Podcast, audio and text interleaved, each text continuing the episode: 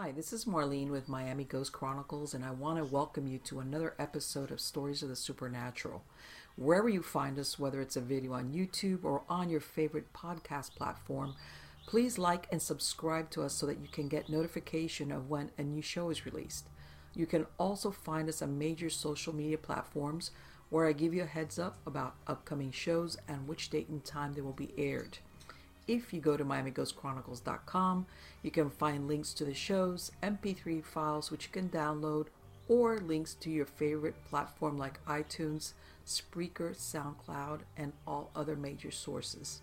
You can find information for upcoming and past talk show appearances as well as new book projects at marlenepardo.com.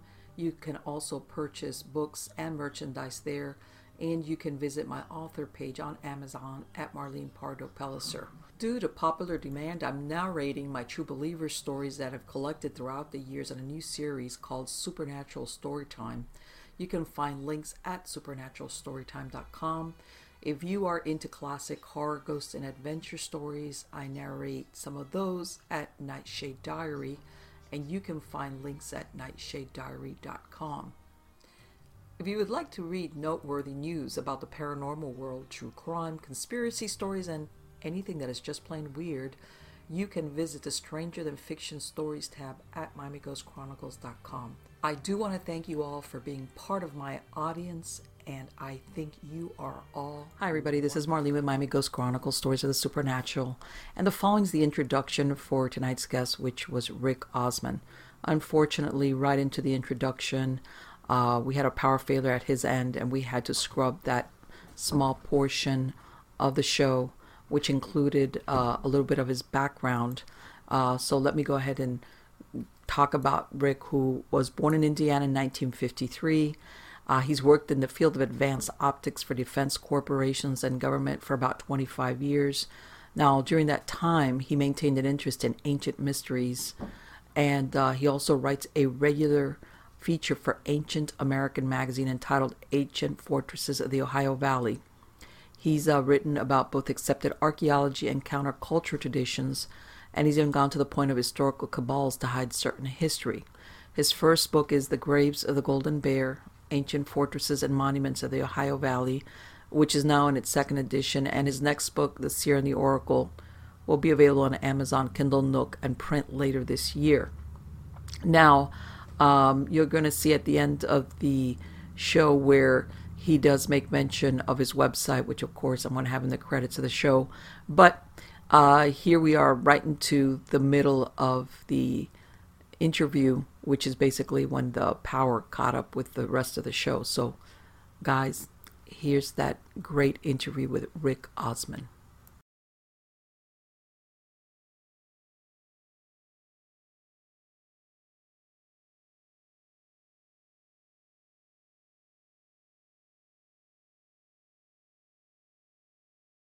Show. So, guys.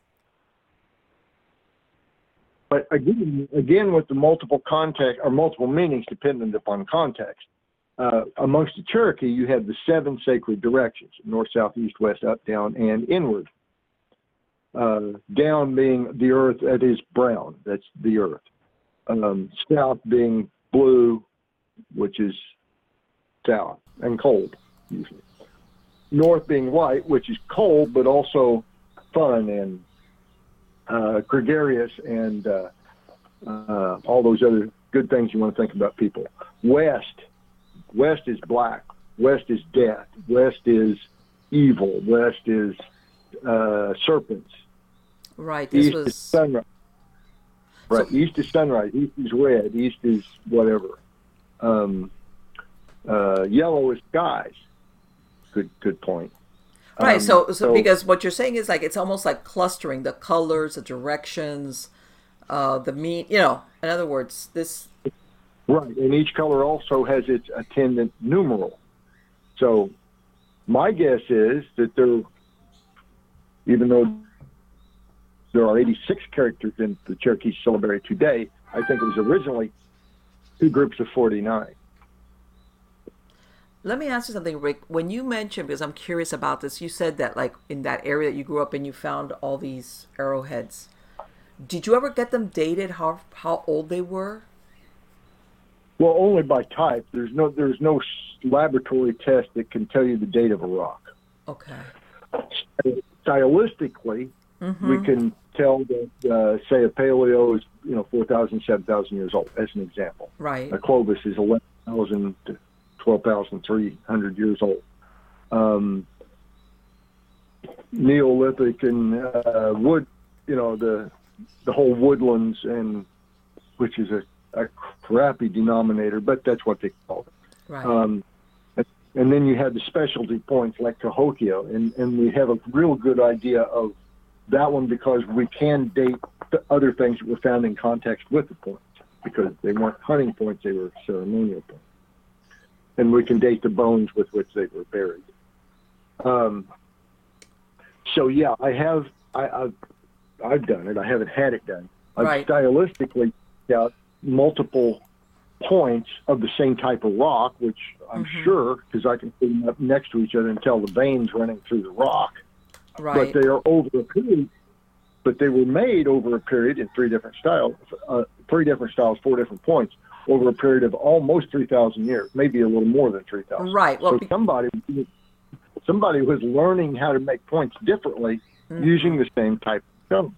Right, and which is where I was going with that because sometimes you know certain settlements they're used for a period of time and then they're abandoned for whatever reason but it sounds like this place that you're talking about was kept being used by different you know whatever the tribe was or whoever the group of people were and i know sometimes they shift around but it kept they kept using it in other words because you're seeing different styles of, of what they were doing there with it so it it sounds like for at least thousands of years that area that you're talking about was inhabited or used, like you said, whether it was for a gathering place, ceremonies, hunting, uh, uh, basically a, a meeting place. Uh, it sounds and like a signal point. And a signal point, exactly. In, in other words, it, it converged. It was a convergence there, maybe for different reasons, besides the signal point, which was well, obvious. Right. Well, it, it was a good point to watch the herds and know how they were moving or whatnot mm-hmm. and and to see, see far enough into the distance to know which parts of the grasslands were ready for the herds to come and eat them. So you could kind of set up a pre-hunting plan. Right. All the plan. Um, but they were they were also capable of signaling to at least, like I said, from right here, at right. least seven other places that would potentially have shared in the hunt and the spoils of that hunt. So, so it was it was a coordinated hunting effort right. beyond anything that the archaeologists want you to believe that they were capable of doing. Now, let me because I imagine that that they they were there pre the introduction of the horse. So what you described though is that these herds were so huge that they they you know because you always think of these buffalo hunts with the Native Americans on horseback. But if they were such that, but I'm sure that there was other ways to trap them, or if the hor- their herds were so large. Like you said, it was a question of maybe isolating a certain animal and what either driving it into a trap or just spearing it or. Uh, it could have been from the beach. It could have been all those, all the above. Okay. Um, we know what I know about this particular piece of land is that at the bottom of the hill, uh, mm-hmm. half a mile away, or so, there was a copse of trees, and we're talking 1805, the earliest map I can find of this area. Okay. There was a there was a group of trees just about where this house sits. So that would have been a great place to hide and wait for that one buffalo to come up the hill while the rest exactly. grazing. And the one at the bottom of the hill could have been talking to the one at the top of the hill all the time. Exactly. And cutting off the Exactly. That yeah, that there was right, that this is the way that, that they would coordinate to make it a successful and hunt and safe because of course you know you're you're always thinking ah that's you know you and you're absolutely right because you never think of this type of coordination for a hunt from people living there you know even thousands of years before god right and, and the other thing is from from this spot which was a great killing zone and apparently a pretty good place to uh, to butcher them because I've Right. also found knives and scrapers and all the other accoutrements you need to to to uh, process a bison.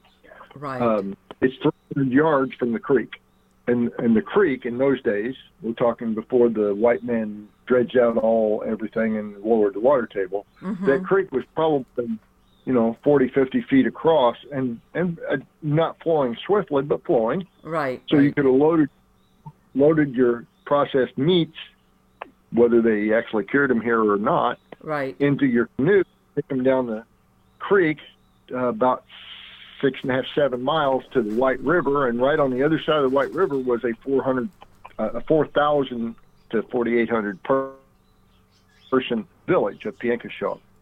Right. So they probably had hunters out in all directions trying Uh-huh. to feed that people.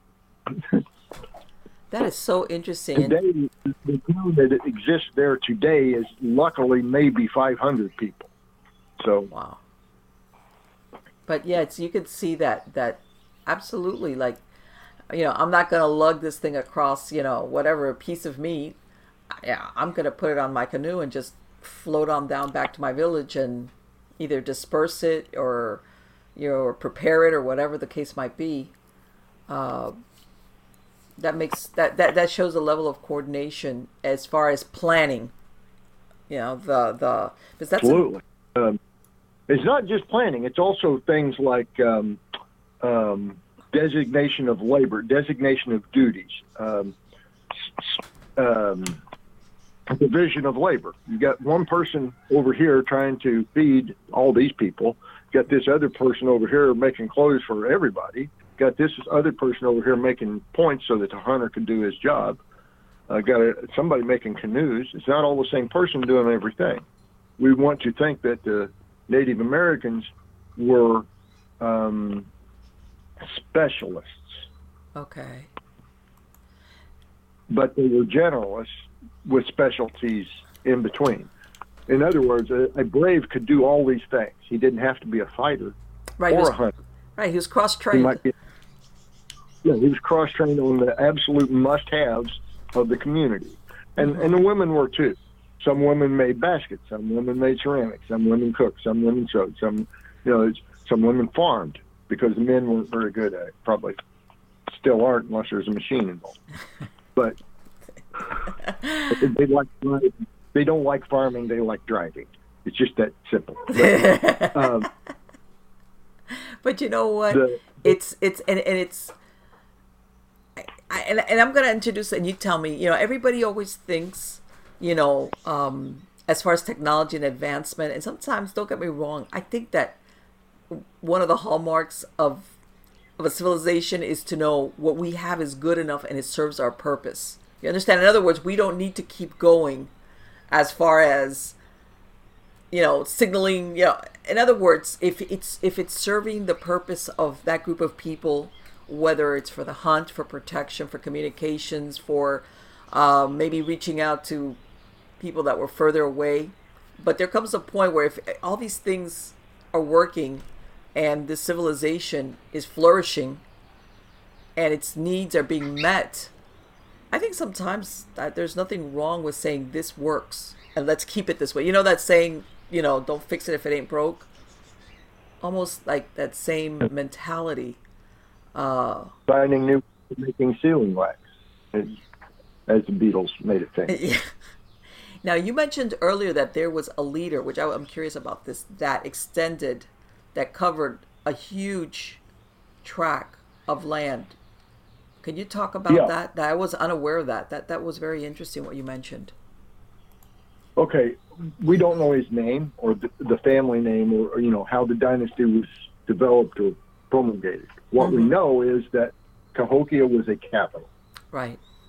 We know that because of native um, oral traditions, Right. their version of history. And we also know a few things about the very early contact people who who said, "Oh, look, this over here, this is the capital of whatever they want to call themselves," and they Mhm. pointed to Cahokia. And there's a 1679, I think it is. I'd have to go research that again. Map Okay. um, of eastern North America. Because remember, the French had already been here a 100 years by then. mm-hmm.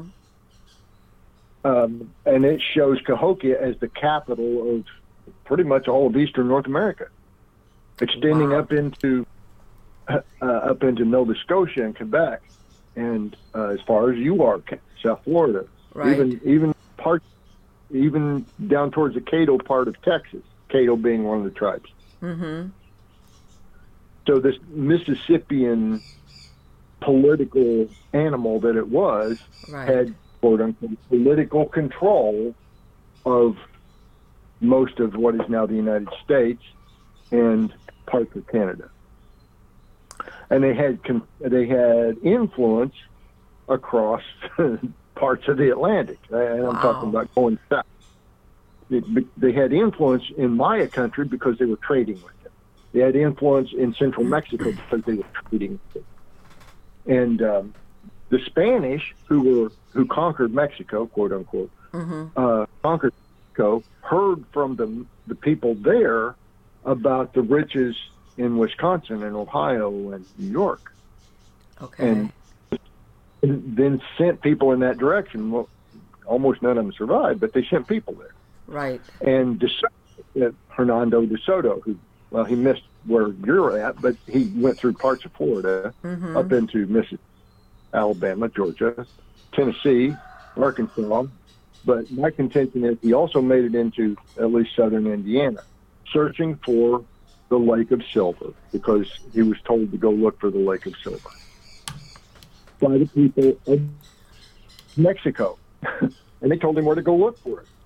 And he believed them at least Right. but he never did find any silver. What he did find, however, before he was killed, uh, was something in the vicinity of 300 to 350 pounds of river pearls, and that was his only treasure that he gained from his travels in North America before he died. Nobody Right. knows where the pearls went, Hmm. Interesting. but that would be a lot of things. Now, having said that, I investigated where would you find that many river pearls, and he, the chronicles very specifically mentioned black river pearls. Okay. And they know of two places where you can find those in North America. One is in the White River of Arkansas, and the other one is the Wabash River of here in Indiana and Illinois. So my contention is he was dead before he got to Arkansas. That's not where he got the pearls. Okay. So he had to have gone then to Wisconsin. That's what you're saying where he got them then? No, Wabash River of Indiana and Illinois. And I'm, I'm, do you think by the time, uh, by the time, well, you're talking here, what, 15th century, do you think that when he got up into this area, he, oh, because I, from what I understand, Cahokia, they were considered, the people that were considered mound builder, builders, right? Yes.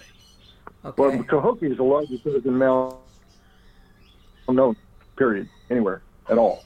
There are some contenders uh, people believe are bigger, but I'm not even I'm not even sure they're completely mounds. I think they're modified natural hills. Okay.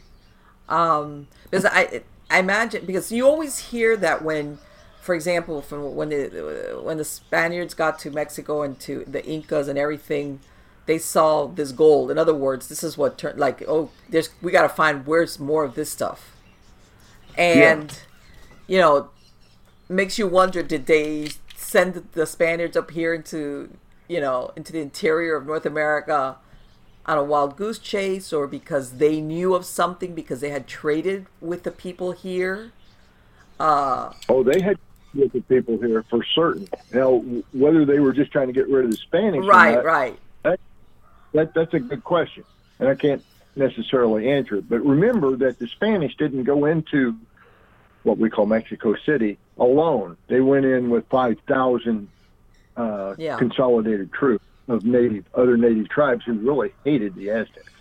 right right yes yeah that, that's a different thing than sending an exploratory you know few men yeah go in there and see what you find They're totally different Right.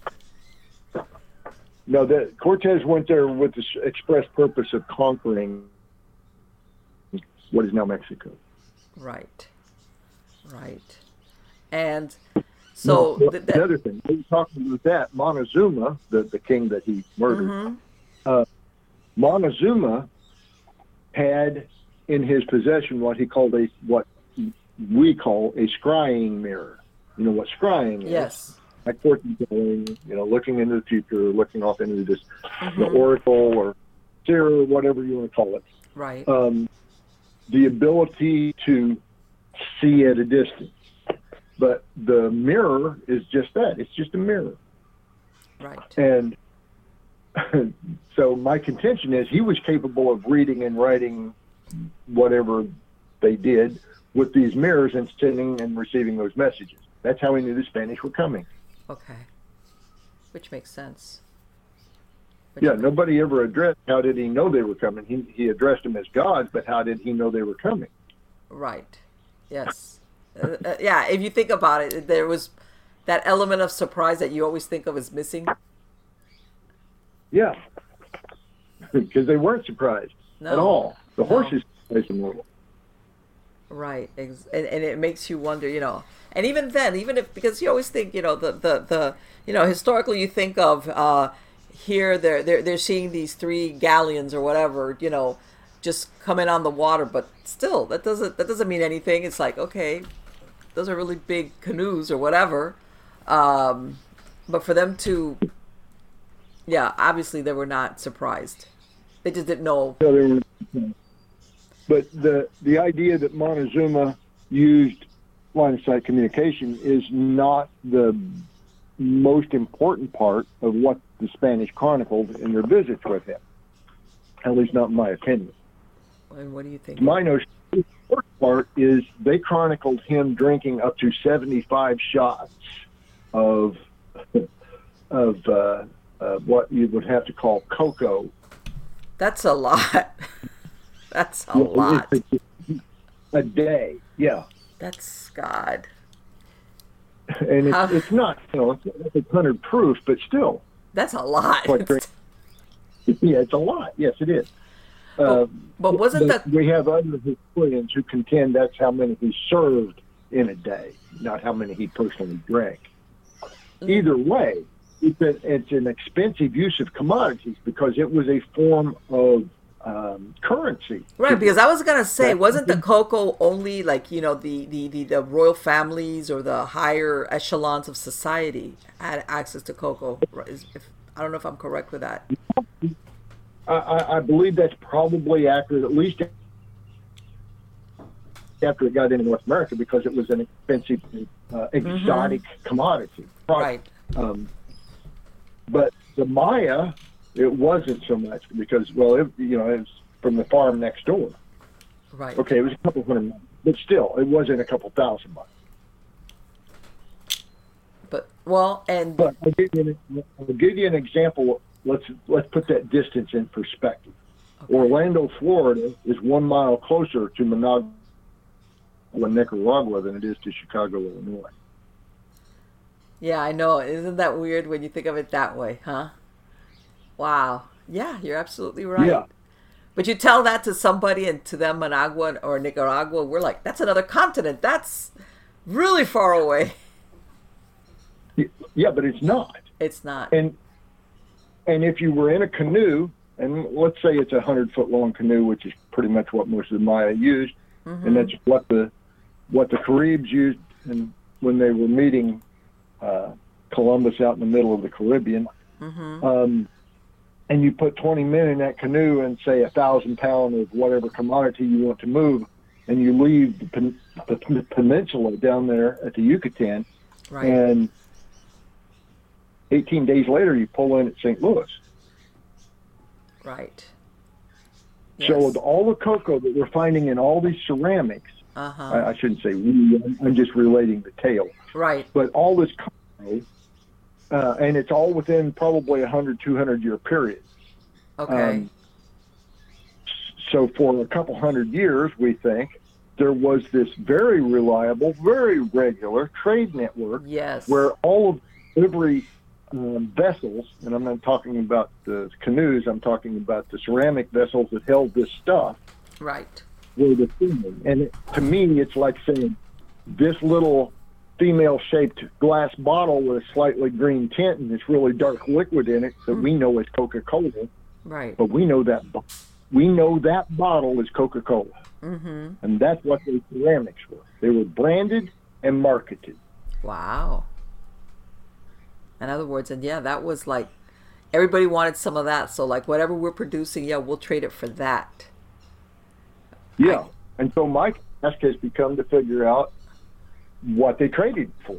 What what was here that was so valuable that they could bring stuff from Right. So- I was about to ask you, what was it? I mean, do you know, or do you have you come across any information about what what they were exchanging, or well, it was not exchanging. Because basically, it was a it was a it was a transaction. exchange. Yeah, yeah.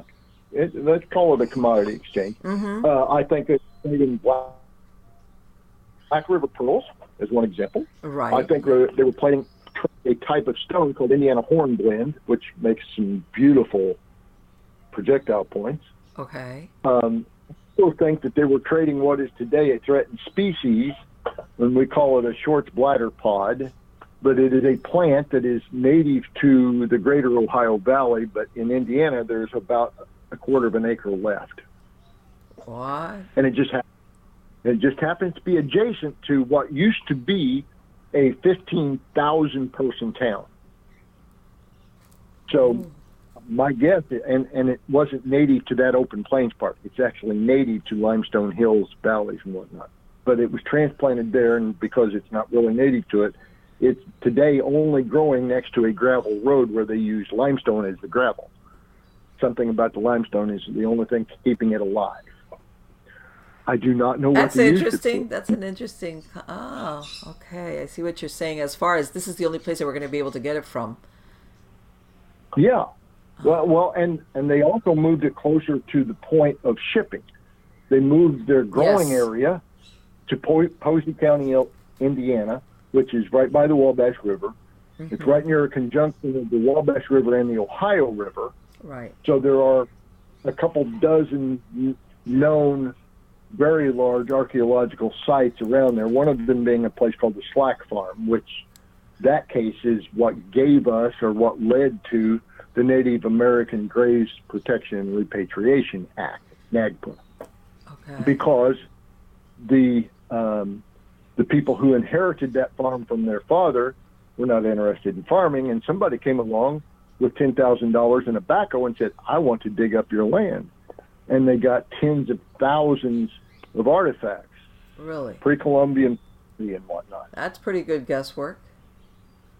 It wasn't a guess at all. no, I'm sure. exactly what they were looking for because all these graves were laid out in a grid pattern with headstones and writing on the headstone. You never heard about that in history. No. I have not ever heard of that. So this was uh how how far back? What what, what were they? What time were they dated back to? Do you know?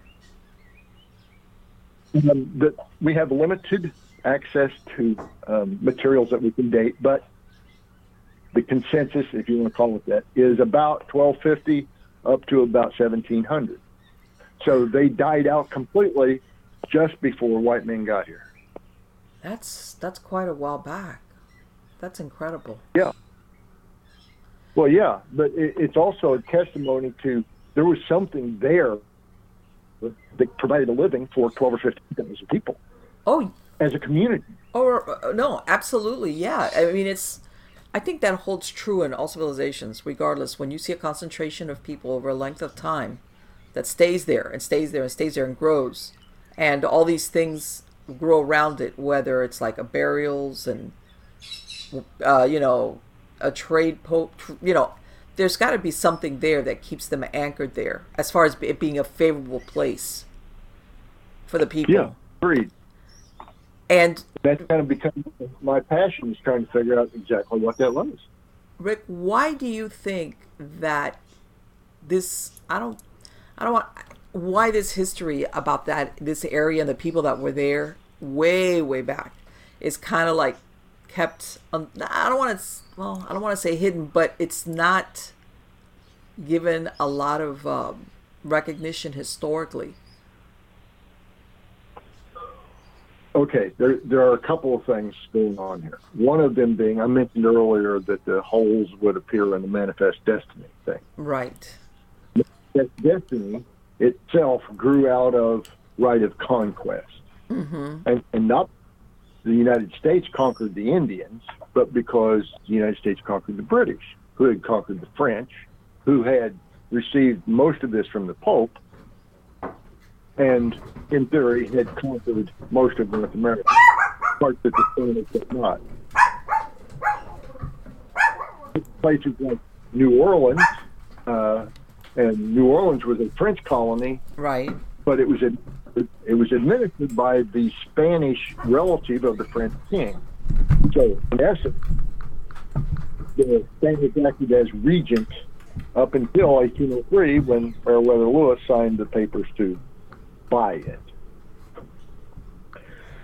And here's where we get into the real manifest destiny. Let's hear it. Thomas Jefferson knew, because he was an attorney, he knew that what he and the United States was purchasing from France was not the land that made up the Louisiana Territory. Right. What they were purchasing was, and it's delineated in the treaty itself, sale, in the bill of sale, if you want to call it that. Right. They bought city of New Orleans, and they mm-hmm. bought the right, the exclusive right to trade with the natives who lived in that giant piece of land and that's oh. all they were paying. They were not buying the land. Yes. The the the people of um, particularly New York City of the time, 1830s on up, and Andrew Jackson, Nashville, Tennessee, at, at that particular time, in Washington D.C. Uh, he said, "I don't care. It's ou- ours. Move. Get out of my way." And they, and they moved all the Native Americans by force Right. west of the Mississippi. Uh, some of them went voluntarily because, well, they just knew they'd fare better if they did did it voluntarily, and left early because that's what they did. Right. They were calling the thousands of people just moving because, well, they knew they didn't really have a choice. But then you take the the people, the Cherokee, as an example of uh, particularly of Lookout Mountain, uh, which, by the way, the Lookout Mountain Shield is almost 100 miles in diameter. So you don't think of it as one mountain; you think of it as one big area Okay. of of 600 square miles. But anyway, they, the Cherokee people, they not only had towns, they had brick houses in their towns. They had their own newspapers. They had streets. They had paved streets. They had sewers. They had, they yeah, they had indoor plumbing. They had slaves. They had pretty much everything you know. And when they mm-hmm. had a wedding, it was usually a white wedding. Remember that the happy color. Uh huh. Right. um, anyway, so you had all these people who were their only sin was being the wrong color. Right. They were forced out, and their land was taken over by somebody else. Andrew Jackson concentrated very heavily on a 780 acre plot that he thought was riddled with silver veins. It turned out to be wrong. I'm glad he took it the way he did. But um, he went broke pretty much trying to mine out the silver that simply wasn't there. So, anyway, and and it's really interesting because you know what it's i can see like you like what you're stating that sometimes things pass uh, you know when you look at it from of course future generations you you're totally ignorant of the nuances of what was really motivating just like today you know somebody goes 100 years into the future well it depends. You know sometimes what it looks like the actual facts of what happened there's really so many other things underneath just just uh, history just forgets about it or it's purposely hidden or you know that saying to the victor go the spoils no to the victor goes the ability to write history the way they want of course. Correct. yeah. That, that's one reason I quoted Polybius because, well, he's the only eyewitness. All the Carthaginians were dead. right exactly so We, we didn't know their side of it. We never will. right there's nobody there to contradict the version that's being put out Right. Uh, Two of the cats we have here are named Hamilcar Barca and Hannibal Barca, father and son. That's funny. That's funny. But yeah, it's it's and and if it's almost like you know what they say if you could have that hot tub time moment that you could actually go back or e- even if that participate observe i think most people would be so surprised when they're actually seeing what was what what the person who was existing at that time what was happening around them to bring around these changes. And you know i want to say what the majority of people living in those times really had no control over it because these decisions were being made either by rulers, kings, governors, or you know, people in charge, and they were just being like, you know, you just had to endure, sometimes for the better or the worse, whatever decisions were made or outcomes of wars, etc. But I mean, there's so much more to it than people would say. Man, I I didn't realize that that was really what that was about. Yeah, I, back, uh, let's see, this would have been around 1980. I had a, a younger person ask me, so what were the real cause of the Vietnam War? I said, money. Yeah. Because that's the cause of almost all the wars. You, you can say it was religion, but Yeah. no, it's a matter of how much money is going into the offering place of this particular religion. Right, right, exactly. And um, yeah, It's I mean, I was Oil. It's about the. It's about the money that oil can bring. right. Well, but you know, they can't. You know, I I think what happens is that most populations, majority of people, really all they want to do is be happy. They don't and usually. You know, war for the sake of war. They're, they're not going to buy into it. You have to motivate them as far as another way. And usually you put out something that the general population will say, okay, all right, let's do that. You know, know. but uh, but the real the real motivators for doing that or putting that country or those people into war has nothing whatsoever to do with what's given to the population in general to get them on board. In other words, to go along with it. oh, agreed. That, yeah. And and going going back again to Rome, Mm-hmm. the people who specialize in disseminating intelligence to the population, today we call them mainstream media. Right. They were lying to the people of Rome 2,000 years ago, 2,100 years, 2,400 years ago, and they convinced the people, particularly the senators of Rome, to uh, eliminate Carthage from the face of the earth because Carthage wasn't paying enough tribute to Rome, or they weren't doing it fast. Right. And yet, when Carthage was placed under siege, it had a 1,000 1,000 ship convoy of wheat headed for Rome. Let By the way, they couldn't grow. They could not grow wheat in Carthage. They had traded for it elsewhere. So obviously, so let me ask something. How did they convince them? Did they withhold uh, food from the population of Rome, and that's how they convinced them? Oh, we don't Well, have enough to give you because Carthage has not paid. Yeah, that's the basis of it. But it was it was just, just pure propaganda. Uh, Right, right, that- right, right, yeah, remember that Hannibal had all but surrounded Rome, Right. so it was uh, and, and and had he attacked, he did. It would it, just like you know when Robert E. Lee had attacked D.C. when he could. Well, he didn't know he could. Same thing with him. Right. Their intelligence broke down in just around in both cases. Yeah, it always comes down to yeah So- that, that that crucial point, and it's you don't you know and, and of course hindsight's Yeah. twenty twenty. Yeah, and, and like Genghis Khan or the Khans, Mm-hmm. the Khan tried to invade Japan two different times. Both times, millennial level tsunamis, uh, not tsunamis, uh, typhoons Right. knocked the fleet into the. into Talk the about bad timing, huh? Yeah. Somebody must have been saying, you know, the the, the whoever the whoever you know, okay, forget the third time's the charm kind of thing.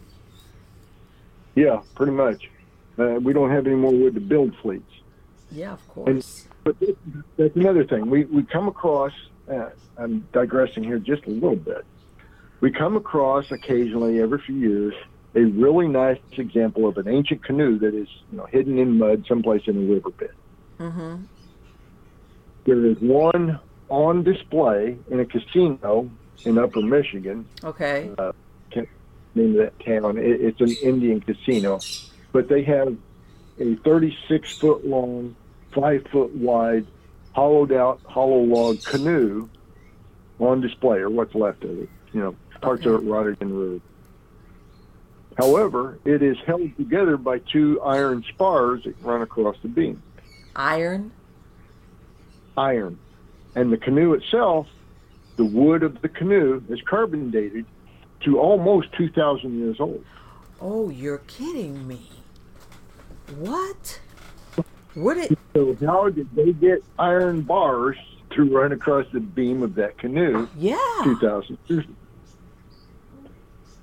And it was found up in a, uh, a inlet of Lake Michigan. That's way up there. Yeah. That I I I- I'm just processing that because that's incredible. That is Yeah, incredible. I, I took took a lot of pictures of that. And, and I bring that up, I'm segueing here on purpose. I'm bringing that up because in October, uh, I'll be speaking at a the Ancient Artifact Preservation Society conference in Harris, Michigan. mm-hmm. at the uh, trade. I forget the name of the casino. That anyway, there's a casino there. There's only one casino in Harris, Michigan, so that's where it's at. Okay. and um, uh, I'm I'm setting clean up this particular escapade. There are, I think, 15 different speakers. I'd have to count them again, but Uh I'm, the last one. And how did they find Uh, this? Was it was it were they digging something? Because that's usually how they come across. But how did they find this? In, in this case, the property owners were out walking the edge of the lake and ran across it on their property. So there, there was no state archaeologist involved. Uh, the the the people were not affluent enough to get everything done by themselves, but they Right. gathered up enough people to do it Mm-hmm. without boat ever disappearing from view. yeah. yes. Yeah. That is And- incredible. So I'm making the case in my, my uh, presentation that some 5,000, 4,000 years ago, it was possible to canoe directly from Isle Royale in, out in the middle of what is now Lake Superior Mm-hmm. all the way to Poverty Point, Louisiana, there what was then on the very coast of Louisiana, now Mhm. 75 miles further Right. posted. Anyway, that you could canoe between those two places without portaging.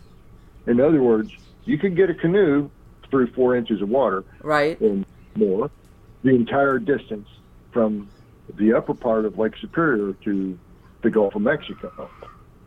Right. And, And and of course at the right time of year, where when the weather permits. Okay.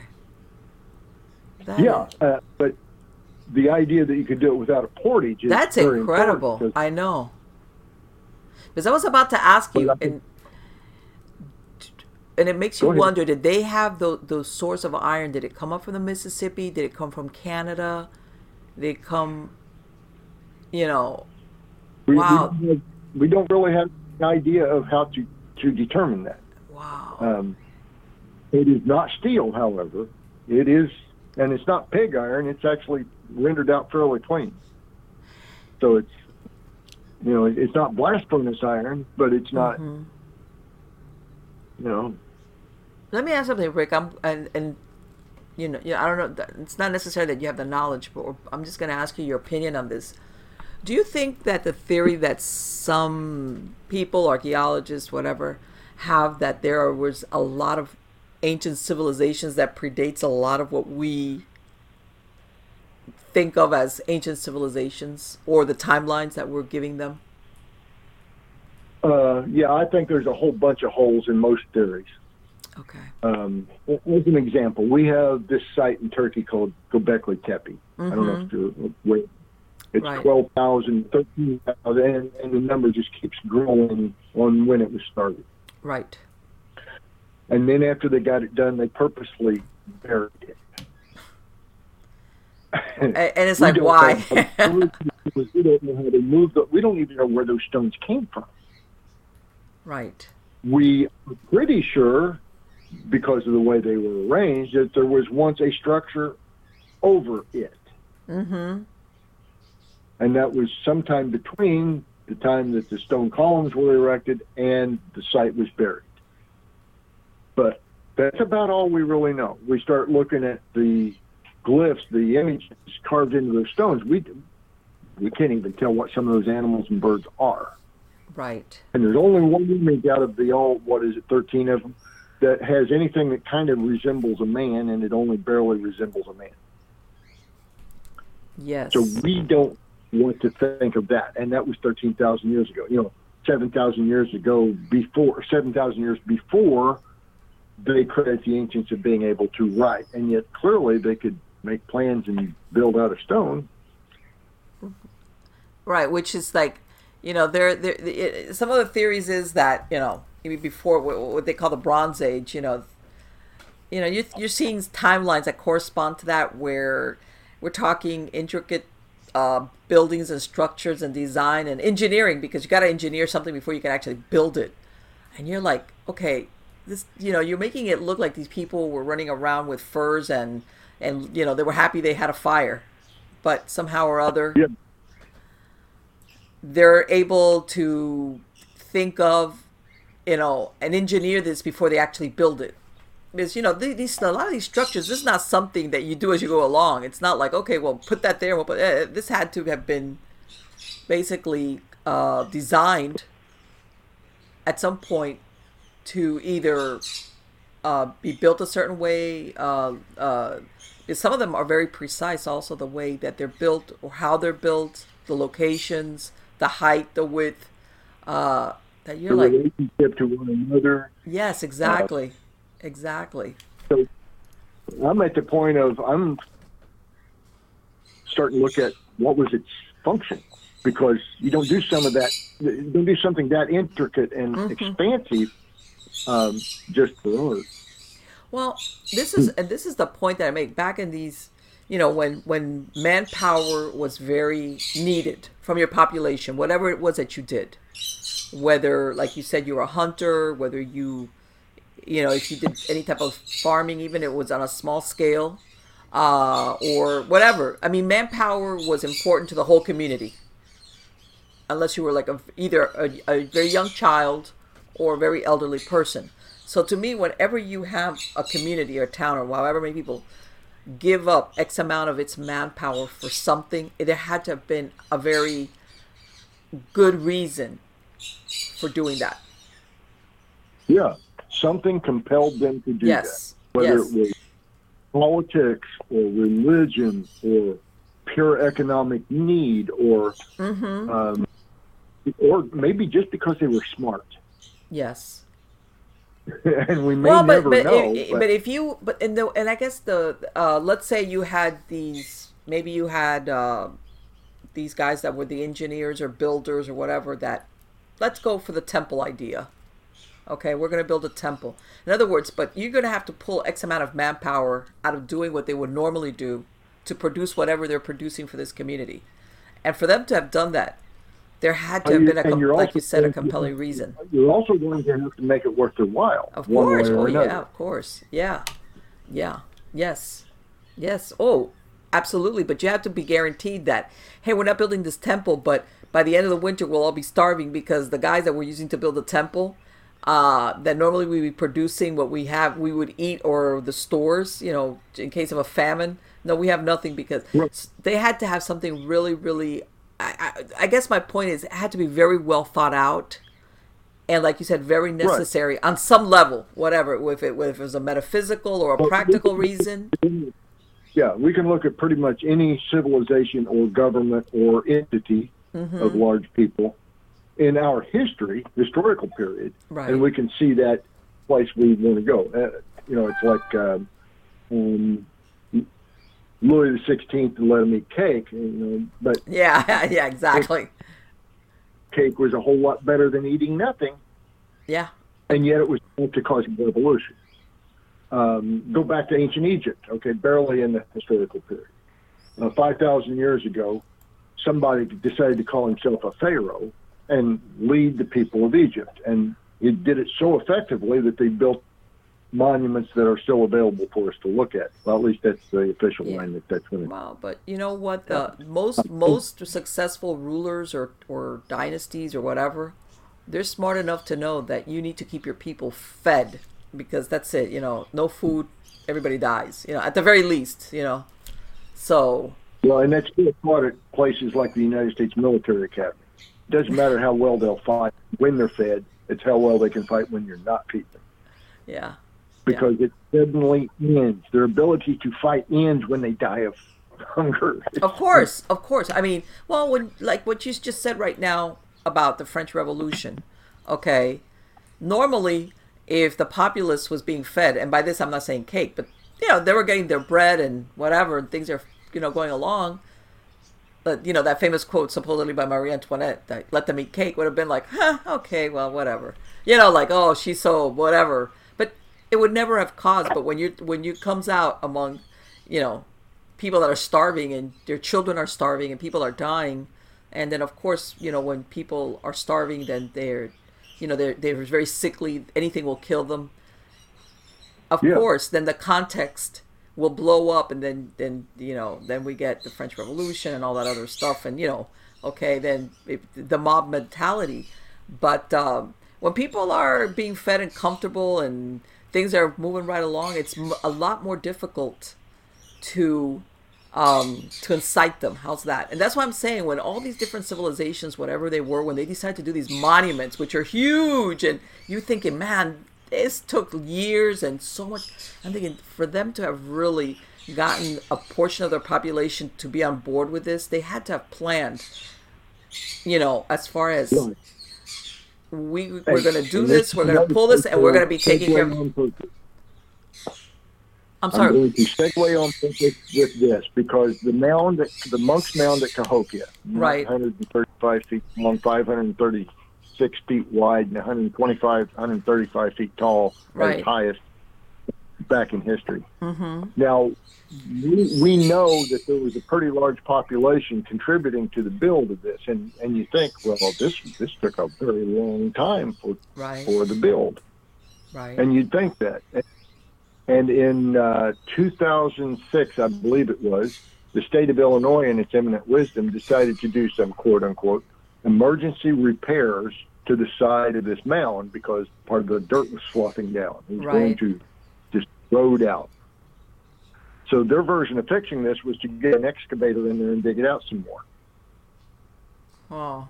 Not great archaeology, not great per- preservation. However, it provided an opportunity to go look at at least part of the interior of this mound structure. Okay. What you found, and my good friend Vincent Barrows went and photographed it. He took, I think, 1,130 photographs of this excavation point in the excavator and what they found. And there were pieces of limestone at the very bottom of where they were excavating, and that's why they quit digging there because they did not want to disturb whatever that was.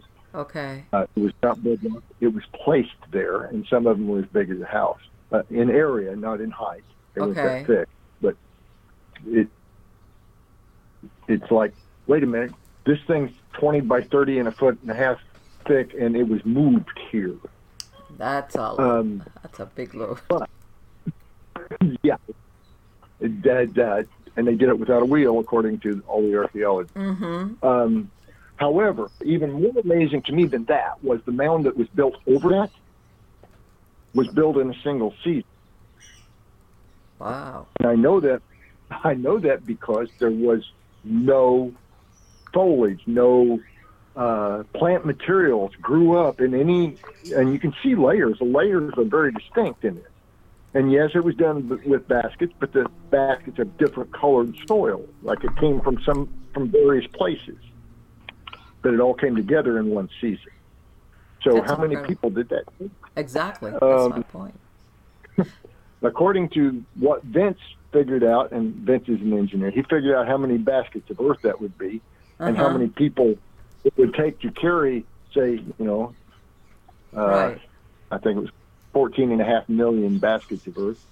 Um, wow. I get the full report here in a binder someplace. But anyway, um, yeah, we figured out it would take about a million and a half people to do it. Uh, absolute lowest number was over a half a million. And that was assuming that the dirt was already there, which right. it was not. So it makes you so okay. So it makes you wonder how did they do that?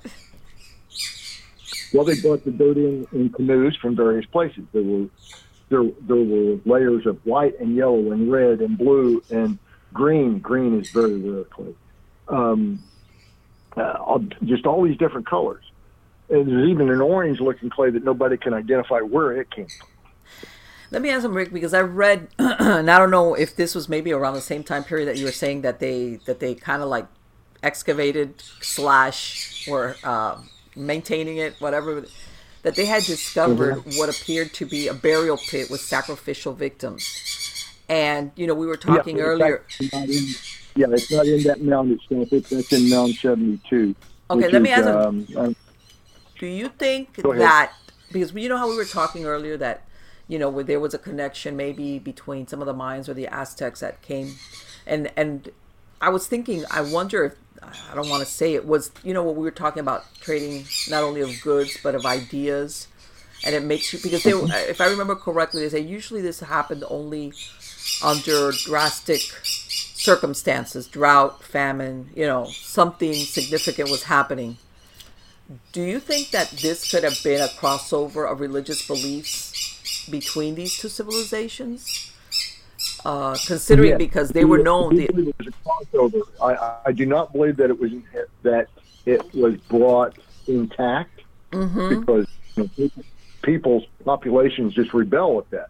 Right, exactly, exactly. South America did to the Spanish imposition of Catholicism. Mm-hmm. Right. So that's what I think happened to the to the North American population when the Central American religions were brought up here. However, having said that, the, the what they call the hero twins uh, that show up in Maya culture mm-hmm. so much, Maya cultural materials, cultural right. remains. Right. They are found at Cahokia. They are found in uh, on the White River of Arkansas. They really? are found down to you at Crystal River. Um, uh huh. There's a there's a standing stone at Crystal River that many people think depicts the hero twins, and I happen to agree with them. However, I don't think it was carved by a true Mayan. I think it was carved by someone who was a wannabe. Right. Um, um, and and yeah, there are other elements of some of the Mayan religions that show up in North America. Uh, and of course, you also had the what Scott Walters reported on America Unearthed about the blue clay of Georgia mm-hmm. being used as the Mayan blue pigment. Uh, now that and am, see that's that's that's a real mind bender when you start thinking how large the scope was that these peoples were were basically communicating. I mean, I'm thinking not only ideas. Who knows if they exchanged people, as in intermarriage, or hey, uh, I'm going to spend here a year with you guys. You know, like this is how this information, you know, was exchanged. You just a little bit better and a lot closer to home for you. Someplace out in the uh, the Everglades. Okay. There is a spot of uh, I don't know a couple hundred square miles, maybe a little more, that has something like eleven thousand miles of canals in it. Okay and um, it had uh, platform mounds, and it had giant buildings made out of cypress trees. So you know, some of them still have not rotted. Okay. Um, and and they're very they were very Mayan. The, you, you also may not know that there are just a few cenotes out in the Everglades, but uh, because of the nature of cenotes, they are also religious um, symbols for the Maya. And one of the cults, and the Mayas had cults within their overall religion. One of them was the green anaconda cult. Okay. And, and there's a green anaconda series of vertebrae, not the entire skeleton, has been found in association with one of these great houses. Really? Like they, they kept their pet dragon there. Which is significant. It, there were, yeah, it was like a living embodiment of like a ma- well, I don't want to say a mascot, but in a way, the representation. Yeah, it was closer to a living god for them because it could eat a person. Yeah. You know, we're talking about probably a 25 to 30 foot long snake. What? Uh, well, you know what? It's, you know that one of the things that you know that the you know they they believed you know that they have those cenotes which were those pools where they would be they would in other words their belief was that these where they would throw some of these uh, it was like a doorway into the uh, underworld in other words that that's why they would sacrifice and throw and they would even throw their treasures and everything and over here in lake okeechobee um, around the turn of the century and a little bit further when more people started farming that area and fishing out of it they would keep coming up with skulls and skulls and skulls and skulls, which of course predated the white man. You know, you know when these fishermen were mm-hmm. bringing up in the nets these skulls, they were like they they were they're being described as red like pumpkins. There were so many of them, and eventually they were found not to be.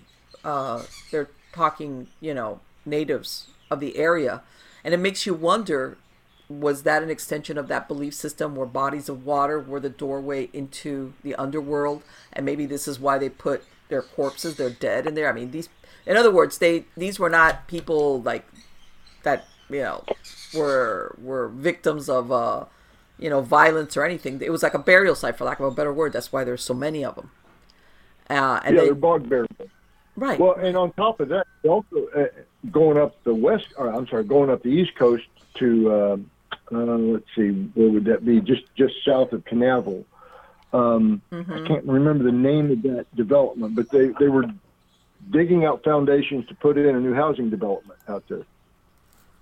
And they started running across what they call bog bodies. And these bodies were wrapped in fabric. Uh, it was a, a true woven fabric. Uh-huh. And they were so well preserved in some of them that the brain was intact, even though the C14 dating said that they were 7,000 years old. Oh, what? Where's this at? uh, west, uh, east coast of Florida. Um, is this Melbourne? Melbourne? Um, okay, this is up by Melbourne. Yeah, it's close to Melbourne. Um, anyway, I gotta look the, that up, man. That is so. That's incredible. I had I didn't know that they had unearthed something like that in that area. Oh well, there's a reason you haven't heard about it. Why? The DNA that they were Scottish. Holy crap! Oh my God, Rick. See, this is that's that's the part that I think is so interesting. That's what we were talking about. That all of a sudden these things are coming up, and they they throw the whole theory of uh, history the the way it's it's totally off. It's like okay, so this does this and flies in the face of what's been put out there as history, archaeology, anthropology, whatever you want to call it. It's like, okay, how does that work? Well, That's yeah. Uh, how could a Scot, Scotsman come over here and establish a colony 7,000 years ago? And that's not know about But, well, I mean, well, okay. well, think about it. Akhenaten's DNA came up as R1B Scottish as well. What? Yes. The Pharaoh Akhenaten was Scotty. You won't hear about that on the History Channel. I have never. Okay, thank God I'm sitting down here. I never hadn't heard that. I mean, the most you hear about Akhenaten was that you know he was a monotheist, and you know that they kind of try to scrub him off the the historical you know things of the grandfather Tutankhamun, and then Tutankhamun, yeah, King Tut, and all that, but nothing like that. Right. But when when they were doing the DNA of Tutankhamun in Akhenaten and a couple others, mm-hmm. they came up with R1B, and the History Channel did not show that. They flashed away from it. But a buddy of mine who is expert at reading the DNA lines like that said, "Holy crap!" And he froze the frame, right. ran it back, froze the frame, and it's R1B. It is uh, well, Western European slash Scottish slash Northern England, and, and, a little bit in Canada as well now, but you know, seven thousand years ago, not so much. And it makes you think, like, how does that work? Okay, you know, again, then we come back to the original story is like, what civilizations were where when? I mean, yeah. That... Well, in, in 1000 BC, as an example, I said the Scandinavians weren't so much R1B, but they were starting to be because 1000 BC, they were getting glass beads that were made by the Pharaoh's glassmaker. The the Scandinavians. The Scandinavians, yes. Uh, uh, how were they doing? Okay, well, the only way you get that is through contact, or I mean, some type of contact. Yeah, it doesn't have to be direct contact, but right, somehow okay. those beads were traded through a network or something all the way to Scandinavia, and we're talking well up there. We're talking Telemark, Norway, and mm-hmm. up in that. Right, because you always think of as far as ancient trading routes like the Silk Road, you know, but it's always into Asia. You never think of it as being further west. Uh, right, further south. Yes, exactly. But exactly. The silk, the silk went to Egypt as well. The silk went to Scandinavia. Mm-hmm. The the Turkish silver went to Scandinavia the about the only thing that Scandinavians could trade to the other parts of the world were a dried fish, right? B whale meat, whale oil or fish oil, mm-hmm. and C warriors because they certainly fought as mercenaries for a lot of different kingdoms. And I mean that has a lot of value, especially if you're in a pinch. Right. That they got to bring home a lot of booty. Yeah, of course, of course from wherever they were or wherever they raided, they brought home stuff, and that included Chinese silks and mm-hmm. Turkish silver and and uh, you know, northern northern African slaves, in fact. Right, right. But more importantly, in 1000 AD, give or take, people in Iceland who uh, originally came, most almost all of them came from either Norway or even earlier from Ireland. Mm-hmm. Uh, they were of R1b DNA there is a family in Iceland that has for a thousand years had Native American blood in it.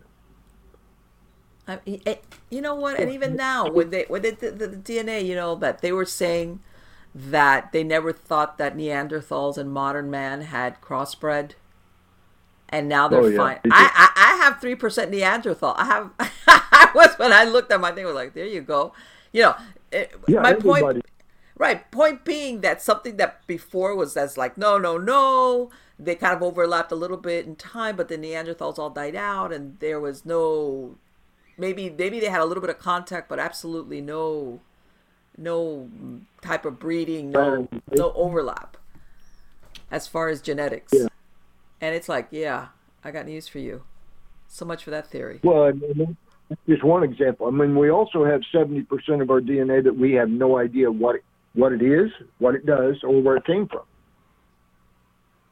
When we say we're Homo sapien, right. we're looking at a two percent of the overall genome.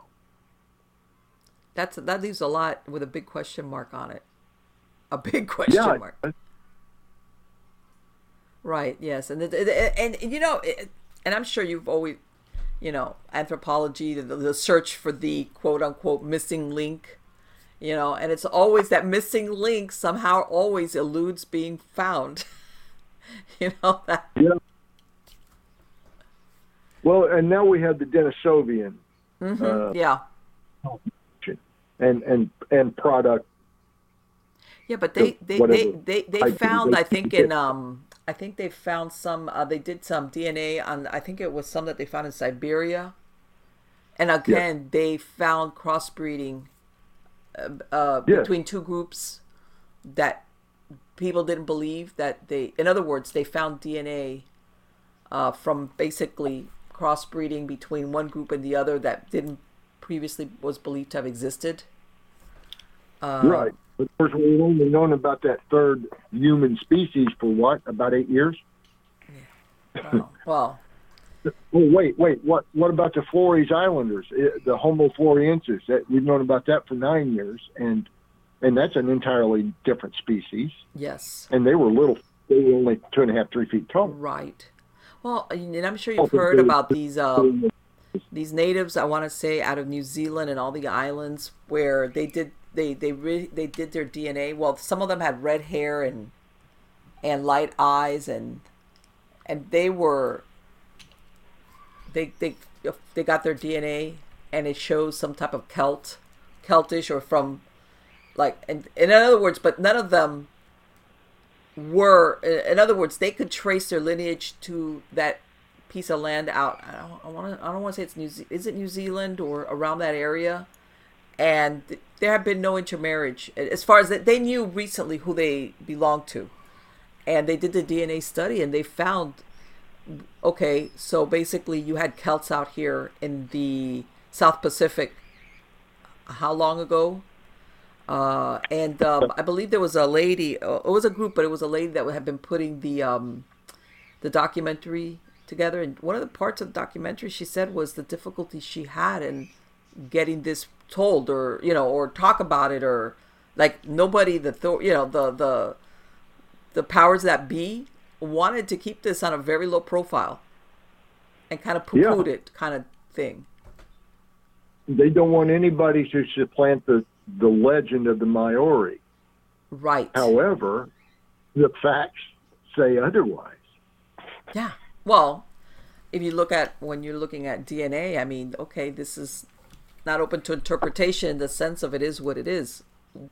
At least the part you know what what it is, or that you could trace, and then you have to go back into how did this happen? If supposedly these people were not part of the original stock that populated this part of the world, so how did that work? I don't know. Uh, about the same time that they made it to Melbourne, Florida, they made it to New Zealand. Yeah, well, well th- then we're talking. You know, these are these are some navigators. Right. and navigator and sailor because it's two separate things, Mm-hmm. particularly on that kind of business you're going to just almost exactly the opposite side of the earth. Yes, yes, and some of these routes are very, very dangerous to navigate. I mean, besides the point, besides the fact of knowing where you're going or hope, you know, you're kind of thinking, but still, and and it makes you think. Of course, not only did they come here like oh by accident, it was like that there was repeated trips. In other words, they knew where they were going. And there were also uh, repetitive visitations and trade between, say, Mm-hmm. New Zealand and Easter Island. Wow. And and tales, the the oral traditions of both places say that. yes. You got in, in, on Easter Island, you have what they call the Rongo Rongo. This is the only written record of anything on Easter Island. The Spanish conquistadors pretty much wiped out everything that the culture knew about itself. Mm-hmm. But this one priest um, preserved what they call the Rongo Rongo. It's a series of wooden boards with symbols on it. And Okay. nobody nobody had ever been able to read these symbols. And along came a guy by the name of Barry Fell, Dr. Barry Fell. He was a marine biologist from your neck of the woods. Well, okay, he taught it at your neck of the woods. And he grew up in New Zealand. Okay. So he knew how to speak the Maori languages, and including some of the very old children's songs. Okay. As he grew up a kid and he sang their songs with them. Mm-hmm. But when he got a hold of the Rongo Rongo, it was just symbols that had, you know, similarities to symbols that the Maori had used, but they had different sounds associated with them, slightly different sounds. Mm-hmm. And when he finally figured out what each of the sounds were, it was the same songs that he'd grown up with. Wow. It was story. And, and all it needs Yeah. is somebody just to take a closer look at something. I'm sorry? Eh, all it needs, you would think, is for somebody just to take a closer look at something. In other words, do that yeah, comparison. he- he- yeah, but he was there with a unique set of skills. Um, so, so it takes that. It's not just you know opportunity. It's Oh no no no no no! But uh, I think also it also starts with an inquisitive mind. In other words, somebody that's truly gonna like make the effort and like okay, it's that's not it. Well, then what else could it be? You know, let's go to the next thing. You know, not like throw up their hands and go, oh well, who's gonna figure this out? Not me. Forget it. You know, in other words, that person that persists, and uh, and that's very interesting. That something like this, and then of course, then that opens the door to like what you said as far as uh, some type of reference point for what was the history of the people that were there you know and Yeah. that that that that island in and of itself is quite a mystery. You know, as far as the monuments and the effigies and everything that's on there, that's like, how did they do all of this? I mean, that they did it, they did it, but still. Uh, and it's a shame. It's a shame that a lot of the, the, the records or whatever, anything that could have pointed to as far as information have is that's it. They're they're long gone. They've disappeared. Yeah. Well, there's a feeling amongst some of the elders that there are more written records. They just don't know where to look for them. They think they might be under some of those effigies. That would and they don't want to. yeah, they don't want to dig up the effigies to find out. Yeah, exactly. It's like yeah, one thing without the other, but then oh, who knows? But anyway, Rick, I wanted to thank you so much for spending this time with me today. It has been so fascinating. Um, I think that you know a lot of history has to be looked at closer because if some of them is not inaccurate, a lot of it sometimes is like you know what you said omitted. In other words, we're going to tell you up to this point, but there's this other part we're not going to include because yeah, because we don't want you to think that way. Exactly, because it casts a different light. I think that's happened more often than what people think, in a lot of circumstances, and uh, then you have to go back and look at who were the people in place at that time that decided, well, we're going to have history. Uh, this is the way we want it to to be, you know. And eventually, it will become this because we insist on it. you know. Yeah. And like you said, and when everybody that was alive is not around to contradict it, there you go. well, I, I, I enjoy contradicting falsehood, but yeah, but that's what they're betting on. That eventually, it has been a true pleasure. Um, I, I, would just encourage your listeners, if they can, make it up to Harris, Michigan, the first weekend well, in October. And I was going to. Uh, I'm going to be. Um, if you want to mention, I know that we, you know, if anybody uh, wanted to contact you, they could find you on Facebook. Is that correct, or is there any other way that for my podcast listeners that uh, if they wanted to reach out to you, maybe any questions about the books, or maybe even uh, finding out if there's any other you know events that you're going to attend? What's your best bet? Facebook. Uh, Facebook is my best bet for that. Uh, I'm also available through um, Ancient America com, not ancientamericanmagazine.com, but ancientamerica.com. Okay. Just info, and I end up, I end up getting that one. Perfect, perfect. Okay, again, I'll put that in the links, and thank you so much, Rick. It has been under uh, absolutely wonderful, and I wish you the best of luck in all your projects. Thank you very much. I look forward to doing this again. Absolutely, absolutely. Take care. Okay. Bye bye. Bye bye. Wow. Let me tell you, I wasn't kidding. You know, there's a lot. You know, and it kind of like, you know, there's there's people out there that history's not their thing, and I understand. It. I I personally I love history. You know, all different, whether it's recent history, ancient history. You know, I, I I'm I've always liked history, and there's other people that don't like history, but in other words, it's not their thing. But I'm thinking to myself, whether you're a history buff or not, I don't know about you, but when it comes to stuff like this, it's like I would I want to be given accurate history, truthful history. Whatever turns out to be ugly, uh, cruel, because you know God knows that there was a time when human life did not mean as much, despite what a lot of people think, where human life did not mean what it does today in other words but but give it to me. Like like let's hear the truth about that historical period in that place whatever it was good bad ugly. That is what was happening. I want i'd rather have that than have a group of people or whoever um, put out a version that is either slanted either because they want to look like the good guys or or you know or you know we want it to be this way for generations. And it of course it always serves a purpose to whoever's insisting on that version. It's you know otherwise they would just write it out the way it is. I'd rather have the unvarnished truth.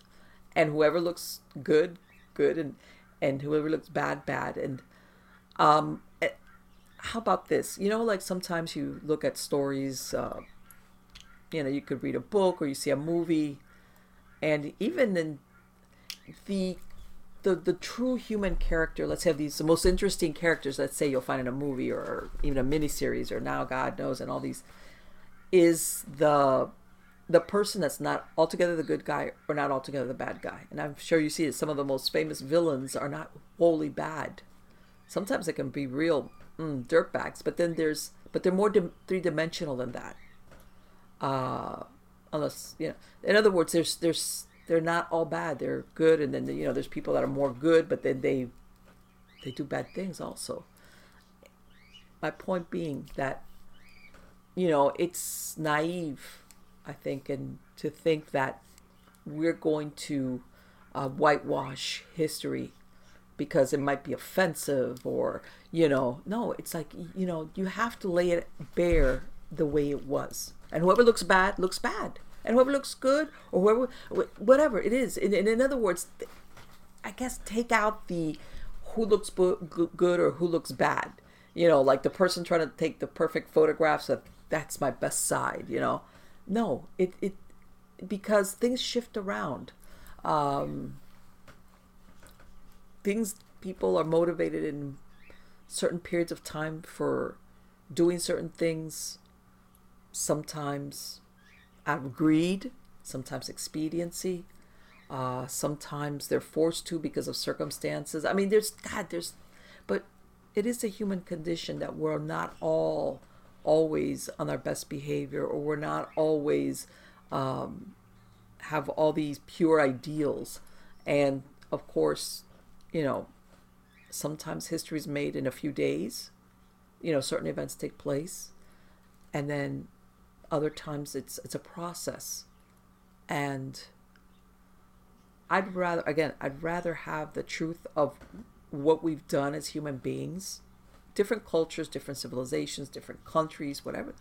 It is don't don't don't uh, paint it a way that it wasn't. Because there's also a lot of good things and a lot of interesting things. Uh, like even what we were talking about and, and i think that's a problem sometimes with either historians or the powers that be the ones that put out the official version that if whether it was at the time of the discovery or whoever decided they knew better or now certain facts have come to light. And they don't want it out because it would make somebody look bad or it would make them look like liars or hey this is the way we said it was and that's the way it's going to be. And even though you've brought us evidence of whatever that contradicts it god forbid we're going to ignore it because that does not fit into the story we put out. Or it's like a chain reaction. Well if that if we put that in then that's going to change the narrative of all these other events all this other history about who was doing what, who was motivated by what, what happened to these people, who did what. It's like, you know, it's like that domino effect. So they're like, forget it. Just leave it as it is. Okay. I have a problem with that. I really, really do. And by this, I don't mean, I know there's there's certain history that it is, I mean, it's accurate. And I'm not saying every bit of historical uh, information that's out there is inaccurate. But sometimes you see where there's, uh, especially now, there's a deliberate effort to lie, disguise it, omit it, um, underplay it, uh, things like that. And it's like, you know, you, who are you to tell me or to give me a story like a child? You know, why don't you tell me and I can make my own conclusions about what happened at that point in history, whatever, whatever it might be. You know, uh, I don't know. I guess I, I guess I'm the, I'm the kind of person that when it comes to history, I'm the purist. And to be honest with you, and then there's things that we would never, ever, ever, ever know that they have been uh, tinkered with. That's a nice way of putting it. We'll never have, we'll never know. You know what that version that was put out maybe for hundreds or even thousands of years? That's not exactly accurate. Or as a matter of fact, it's not even truthful at all. Okay. But I mean, like he said, a, a lot of ancient civilizations is based on sometimes, say, a Roman historian that decided to write the story down, uh, either by what he was told firsthand, secondhand, and even then, it's like, okay, good luck on how accurate that is, or if that's a complete story. Like they, they when you know that they, uh, that for many years they it was thought that the city of Troy was not real, that it was not a real place, that it was just part of the Odyssey. And it turns out that the city of Troy did actually exist. So, I mean, I think all of this is totally fascinating. And I would urge everyone that when you look at historical content, I mean, really think about how accurate it is or question it and think, man, you know, and ask yourself, would I, do I really want to be spoon fed a make believe story of us? When I say us, I mean us human beings. You know, even if it's not your direct history, but you, we all live on the planet Earth, last I checked. Do I want to be spoon fed a version of whatever the case might be, ancient history, you know, maybe something a thousand, whatever? Or do I really want to know the truth? Again, it's almost like, you know, like, you know, they're, they're holding your hand and they're like, no, no, we're, we're going to tell you what, what it is. And, uh, because, and, and again, I'm going to come back. Nobody rewrites or fixes history unless there's a motive for it. You do not alter history, history or historical perspective unless there was something to be gained in in that version. And by the way, sometimes the only advantage to it is to making another group of people look bad or another person, a historical figure, look bad. Which is like why? you know, if that group of people was so bad or that person was so bad, let the truth out and let us make determinations and say that was a real, you know, or what I find, which is that there's different, like in life, history, motivation, things that happen, how they occur, is shades of gray. There's not a black or a white thing. Shades of gray. People motivated by certain things, group of people motivated by certain things leaders, or in some cases kings or emperors or whoever was in charge running running the decisions, were motivated sometimes strictly by fe- fear, their own greed. Sometimes it was the lesser of two evils. You know, it's this is bad or worse. You know, but and maybe you know maybe a figure that was made to be like a real villain. Okay, if you're told, you know what, that this person had only these two options. And that's, and you're like, well, okay, you know, that was pretty bad, but I didn't realize that that person was, had been forced into making a decision along these lines. That kind of changes things. Because I don't know if in that place of that person, I would have done something differently. But again, you got to start out with the truth or the correct version of what happened, and then, you know, you make a decision, whatever the case might be. I, again, for history buffs out there, uh, hopefully, we're we're going to be peeling back the onion on a lot of events uh, that I think there's a lot of omissions. And like I said, and unfortunately, there's stuff we're never going to be any none the wiser to it unless we come upon some discovery. And then stuff like that, those mind benders, like that canoe that they found uh, up in the northern United States with iron in it. Wow very interesting. Well, guys, I hope you enjoyed this interview with Rick Osmon. Again, uh, I will include links, the credits of the show, but you heard it for those that listen to the podcast. How you can reach him if you want information about his book or any events that he's attending. Uh, he really has a passion for this, and as you can tell, he has a lot of knowledge. Um, and, you know, the will, the will to find out the truth.